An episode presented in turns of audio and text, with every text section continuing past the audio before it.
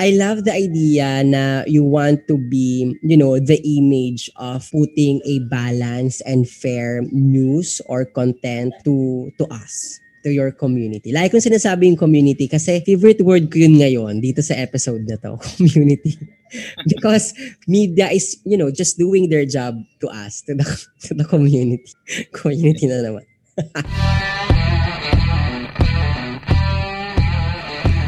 What's up, guys? Back to It's the Roundtable podcast. I am your host, I Brian Bonnie. Ayos ba tayo dyan? This podcast is your perfect partner balancing work and life one episode at a time. Join me as we navigate adulting. Sometimes growing up sucks, but we love it. Hey, to another episode of It's Roundtable podcast.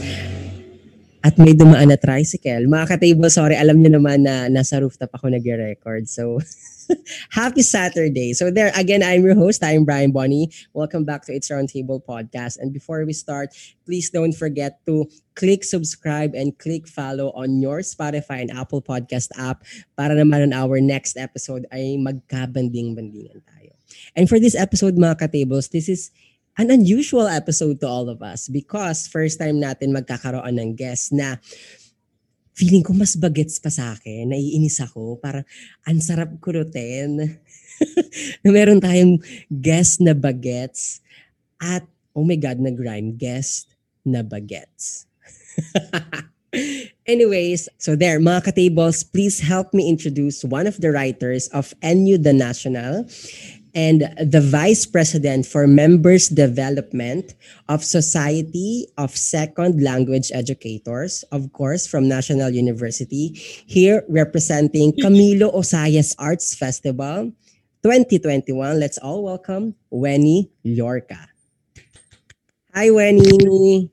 Hi. Good morning. Good morning. Call me Bonnie. Wag mo na akong tawaging Sir Bonnie or cute Bonnie. Wag na po. Bonnie na.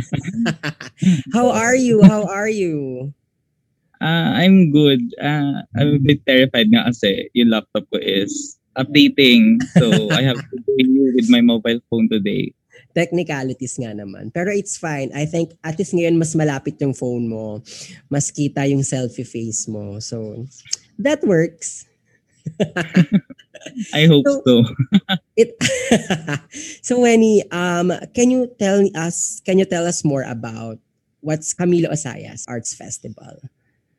Okay, okay. So Camilo Osayas Arts Festival or the CAMAF is a national competition that will appraise the skills of senior high school and college students from different parts of the country in various fields of arts, specifically in journalism.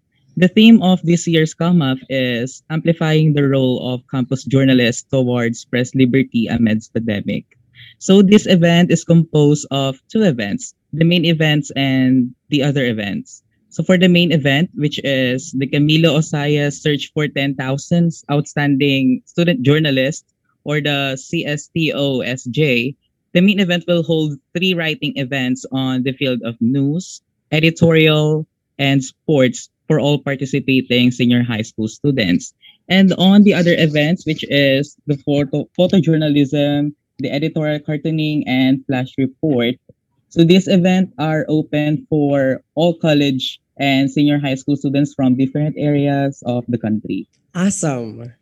Alam mo ba, fun fact, I'm also a journalist yung nag-aaral pa ako. Journalism sa school namin, we also produce, of course, newspaper um, and everything.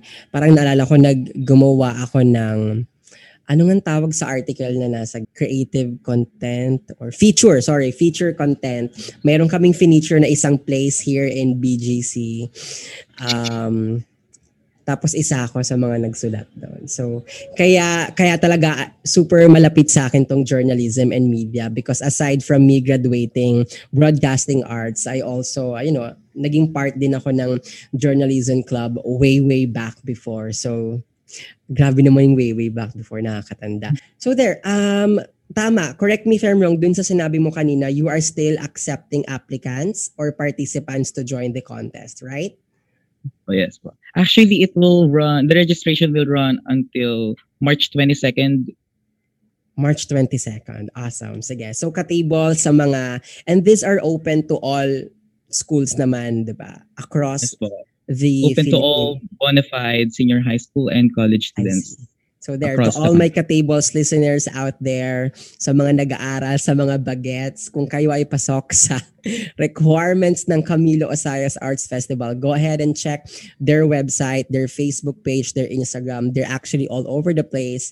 Or you can check on my Facebook page, on the Instagram page of It's Roundtable Podcast, and you can see my announcement there also, where you can click the link and see the requirements for this amazing and very special um, events na ginagawa nga nila. So for today's topic, together with Benny, since nasa journalism um, side na tayo of the discussion, I really wanna introduce the topic to where people can understand what is the role of today's media. I want to emphasize the word today's media because growing up, media really evolves to so many forms or so many platforms na kaya na nating gawin or kaya na nating absorb.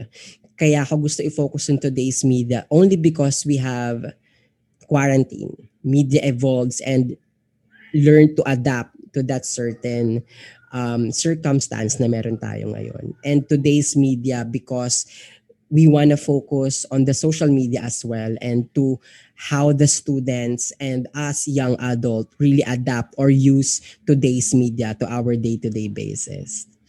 Um, so Wenny, let me ask you a few questions that you know can lead us to a more in-depth discussion of the topic about. Okay?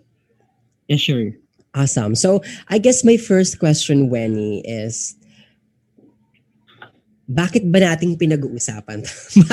I mean, what is the importance of us putting this topic about? Bakit natin kailangan i-define yung media today? Uh, because you know, um, I think media is very broad per se, Mhm. and media play the crucial part since the beginning of it, and until today, especially we are facing pandemic. Um, media is one of the way that people at home can connect to the world and can be informed on what is really happening outside. I see. Actually, to add on that, kasi given that we are quarantined, right? Especially you students, I I think mas strict sa inyo kasi your parents are not allowing you to go there, to to go to whatever places because of the safety protocols na pinapatupad niya ng mga ng government, of course, ng family, ng community and everything. Nahihirapan tayo to really connect to the people, 'di ba? And I guess one of the critical role of the media today is to keep us connected keep us well informed and I guess to entertain na rin, 'di ba? Yes, yes, I agree to that. so speaking of that, as a student, paano ka ba kumo-connect ngayon or how is the media connecting you to the world or to the people around you right now?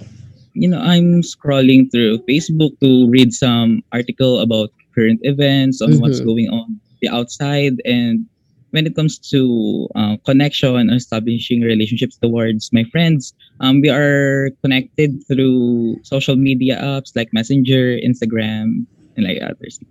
And You it also- also, you also scroll on TikTok? yes, yes, sometimes, and it's, I believe, an entertainment for me.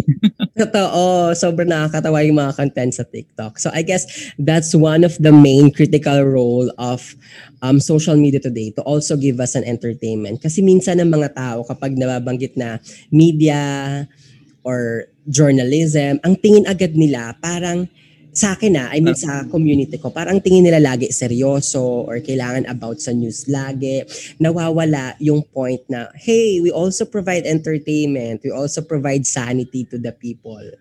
'Di ba? And alam mo ba, Wenny, ang dami kong nakikitang post sa mga kagaya mong edad na social media really help them a lot in terms of self-love, in terms of, you know, giving and feeding their soul and sanity nowadays. Isa ka ba sa mga parang magpapasalamat sa social media kung bakit hindi ka nabuboard sa bahay ngayon?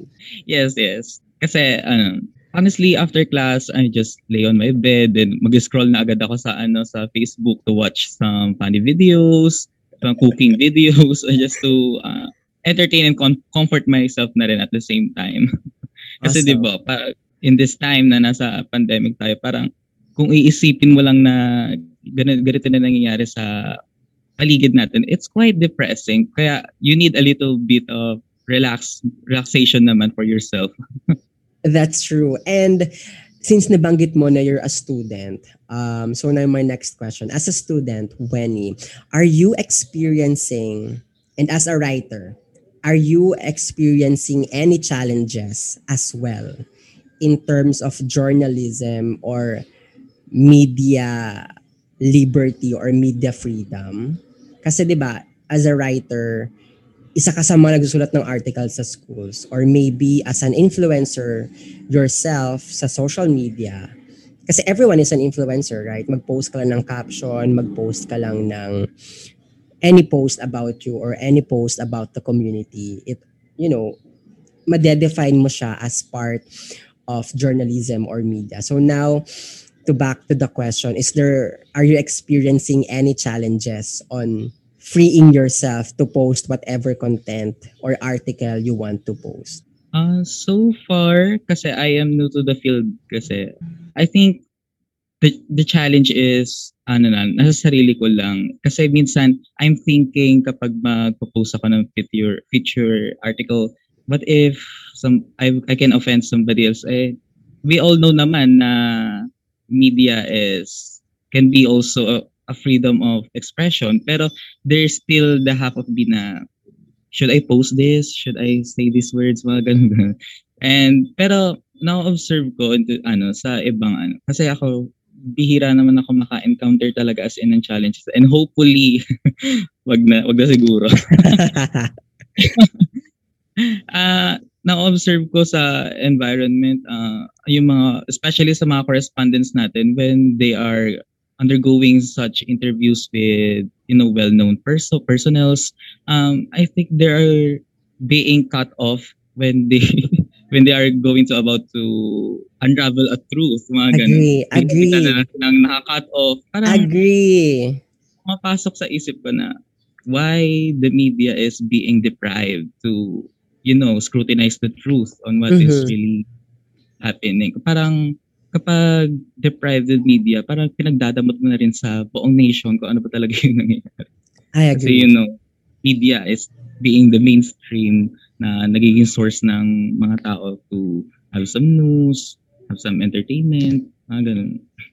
I agree. Actually, that's the exact reason bakit ko tinanong yung question. Because nowadays, sobrang dami talagang journalism na tao na talagang nade-deprive yung to give the exact definition of what's happening in the community. Ba? Nade-deprive sila on their role. I mean, that's their role, eh, right? That's the one of the basic role of of media to give or, you know, media is a source of basic information eh sa day-to-day na ginagawa natin. So depriving a media personnel is actually depriving the whole media and the community to let them know what's the what's happening in their community or kung ano talaga yung nangyari sa paligid nila. Especially right now talagang ang hirap makalabas sa mga tao. Only media can definitely connect them to what's happening in their community.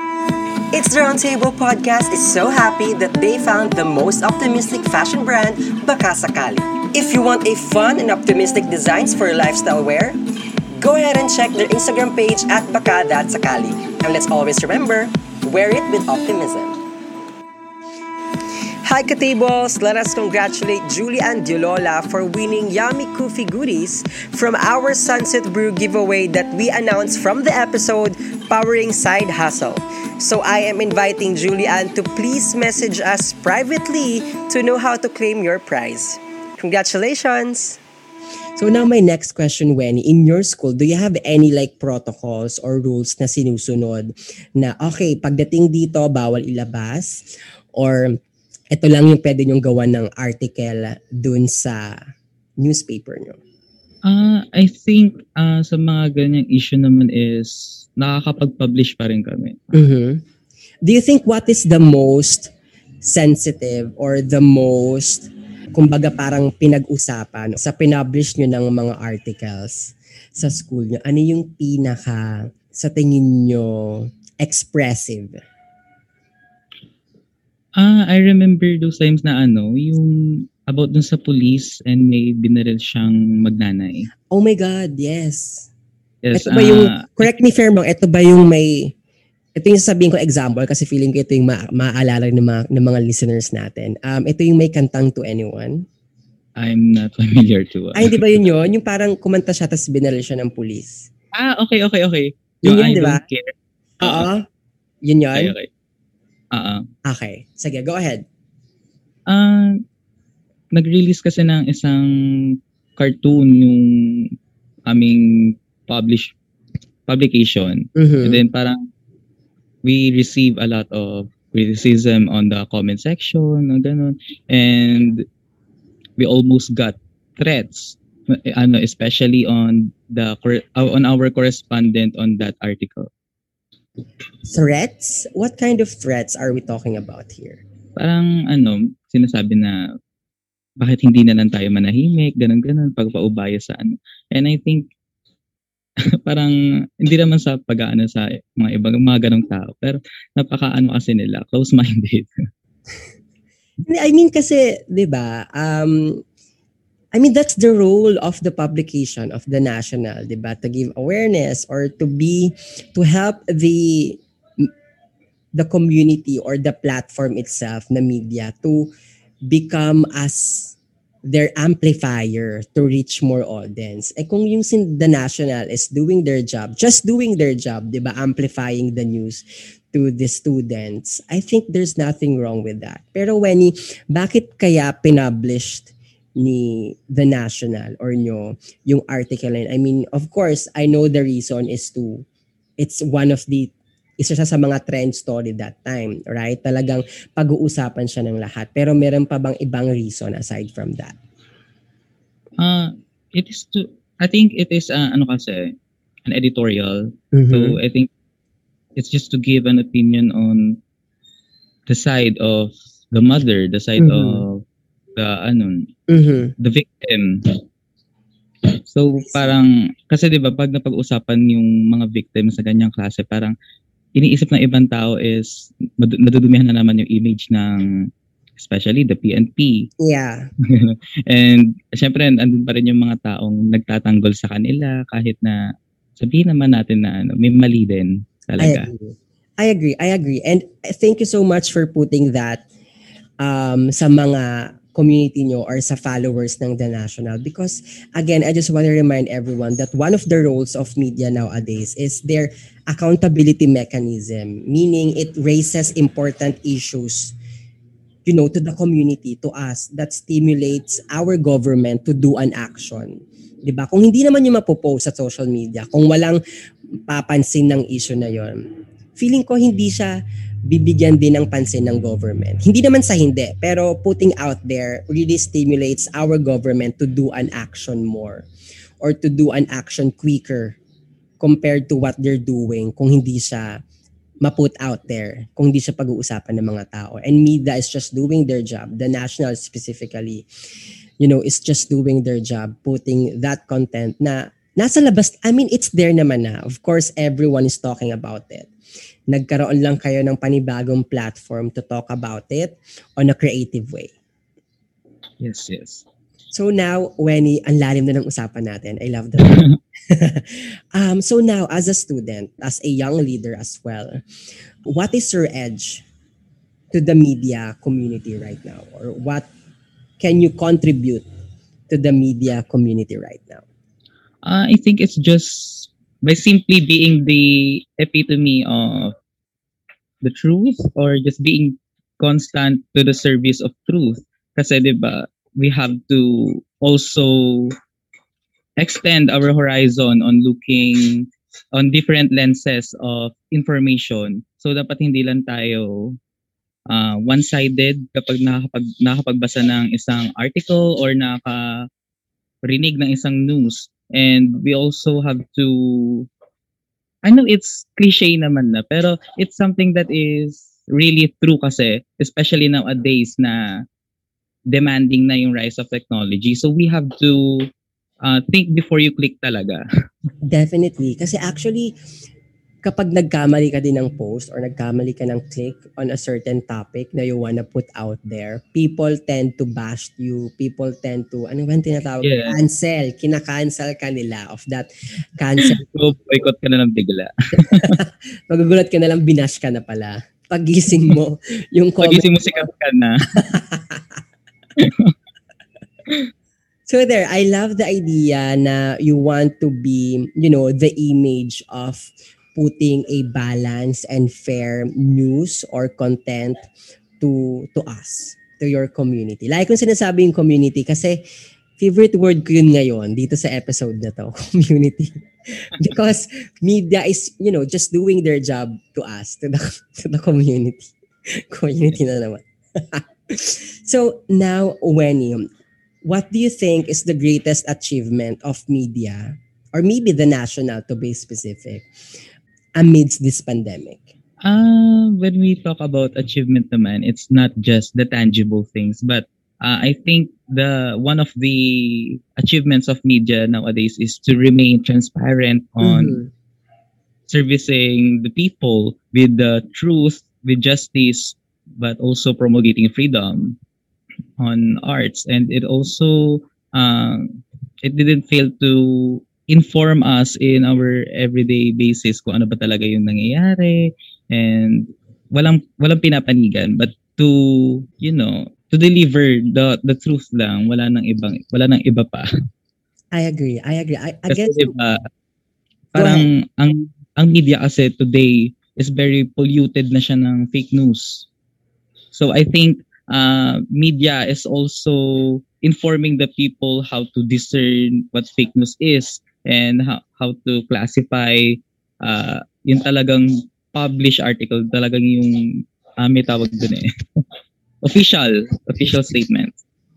I, I agree. I, I guess to add on that, because right now, the world of journalism has also gasped certain opportunities to promote understanding in conflict.